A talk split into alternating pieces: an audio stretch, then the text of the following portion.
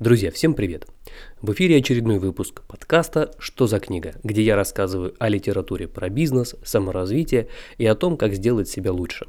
Это краткий обзор основных идей из книги, свое личное мнение и выводы, стоит ли вам тратить свое драгоценное время на ее прочтение. И сегодня героиня нашего обзора – книга «Атомные привычки» автора Джеймса Клира. Э, забегая чуть вперед, могу сказать, что это, наверное, одна из самых лучших и самых практичных и самых полезных книг, которые мне довелось прочесть за последнее время. Итак, за последние годы мы стали свидетелями множества примеров, когда книга рождалась из простого блога. Э, чаще, на мой взгляд, эти примеры бывали неудачны. Но атомные привычки как раз являются приятным исключением. Книга стала бестселлером New York Times, бестселлером USA Today, лучшая деловая книга 2018 года по версии Fast Company, э, лучшая книга по самопомощи 2018 года по версии Business Insider. И мне кажется, что э, все эти награды, они вполне заслужены. Что по качеству печатного издания?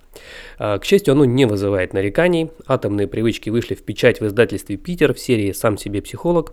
Твердая обложка, хорошая бумага. Тут ребята молодцы, конечно, очень хорошо постарались.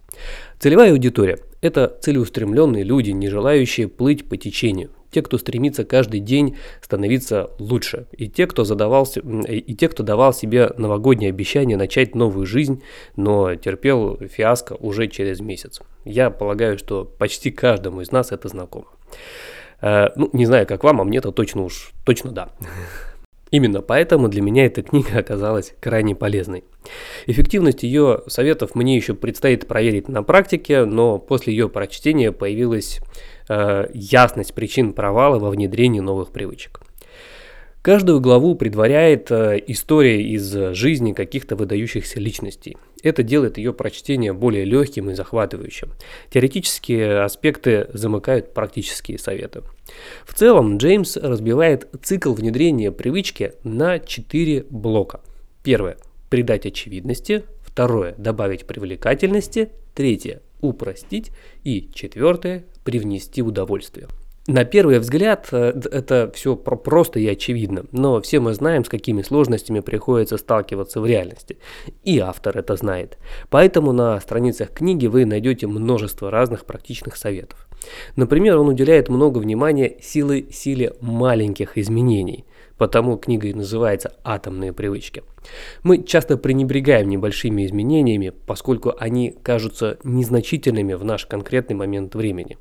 Однако Эффект, вызванный изменением привычек, подобен результату изменения маршрута самолета всего на несколько градусов.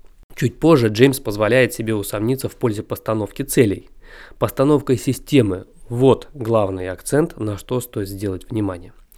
А, единственным путем к победе является стремление становиться лучше с каждым днем – то есть, говоря словами трехкратного призера Суперкубка Билла Уолша, счет сам должен позаботиться о себе. Ну, то есть, это истина, применимая и к другим сферам жизни. По мнению автора, э, цели прекрасно подходят для того, чтобы задавать направление, но системы – лучший вариант для того, чтобы достичь прогресса. А постановка целей, она ориентирована на победу в самой игре, а постановка и построение системы ориентированы на то, чтобы продолжать играть и даже после победы. То есть долгосрочное мышление – это не мышление в категориях целей. Оно не ориентировано на одно единственное достижение. Оно направлено на цикл бесконечного совершенствования и постоянного улучшения. Разделавшись с целеполаганиями, Джеймс переходит к практическим советам, как внедрять в жизнь новые привычки. Он дает простой алгоритм. Следует просто задать себе вопросы. Как я могу сделать это очевидным? Как я могу сделать это привлекательным? Как я могу сделать это простым? И как я могу сделать, чтобы это приносило удовольствие? Также автор уделяет внимание и психологии. Он советует, чтобы снять психологические барьеры, нужно уйти от парадигмы «должен» и начать использовать слово «возможность». То есть представить, пред, надо представить, что мы изменили только одно слово, мы не должны это делать, у нас есть возможность это сделать. Например, у нас есть возможность встать на работу. У нас есть возможность сделать еще один звонок с коммерческим предложением. У нас есть возможность приготовить ужин для семьи. То есть просто применяя одно слово, мы меняем взгляд на каждое событие. И это превращается уже не в бремя, а в наши возможности. Еще можно внедрить правило двух минут. Любая новая привычка должна занимать не более двух минут. Так нам легче будет начать что-то делать. И если правило, э, если правило двух минут кажется нам неестественным, автор советует попробовать следующее. Делать то, что мы запланировали в течение двух минут, а потом обязательно прекращать. То есть отправляться, отправляясь на пробежку, мы должны будем остановиться после всего двух минут. Если мы планируем медитировать, то мы должны будем прекратить через две минуты.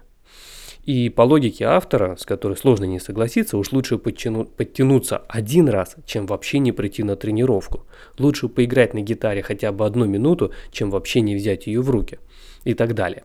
И не забывать надо награждать себя. Один из простых способов начать это делать – это использовать трекеры, трекеры привычек. На самом деле это действительно простой способ оценить, следовали мы привычке сегодня или нет. Проще всего завести ежедневник, в котором мы будем зачеркивать день, когда совершали необходимый ритуал. Нам приятно видеть прогресс, а визуальные единицы измерения, типа перемещения скрепок, булавок или шариков, для нас доказывают, что он идет. В результате они закрепляют поведение и добавляют немного немедленного удовольствия нашей привычке. Само отслеживание этой привычки уже становится для нас своего рода наградой. Все эти советы и методики автором достаточно хорошо структурированы, и если этот краткий обзор показался вам интересным, рекомендую эту книгу к прочтению. Найти бумажную версию в 2021 году, к сожалению, уже не так просто, но вполне допускаю, что издательство вскоре сделает дополнительный тираж. Моя оценка этой книги на твердую девятку. И еще раз подчеркну, что полученные награды, о которых я говорил в самом начале нашего обзора, они вполне заслужены. Друзья, спасибо, что дослушали этот коротенький обзор до конца. Надеюсь, что обзор был для вас полезен. И э, где бы вы не слушали его, поставьте, пожалуйста, сердечком под этим подкастом. Так вы наверняка поможете его продвижению. И до новых встреч.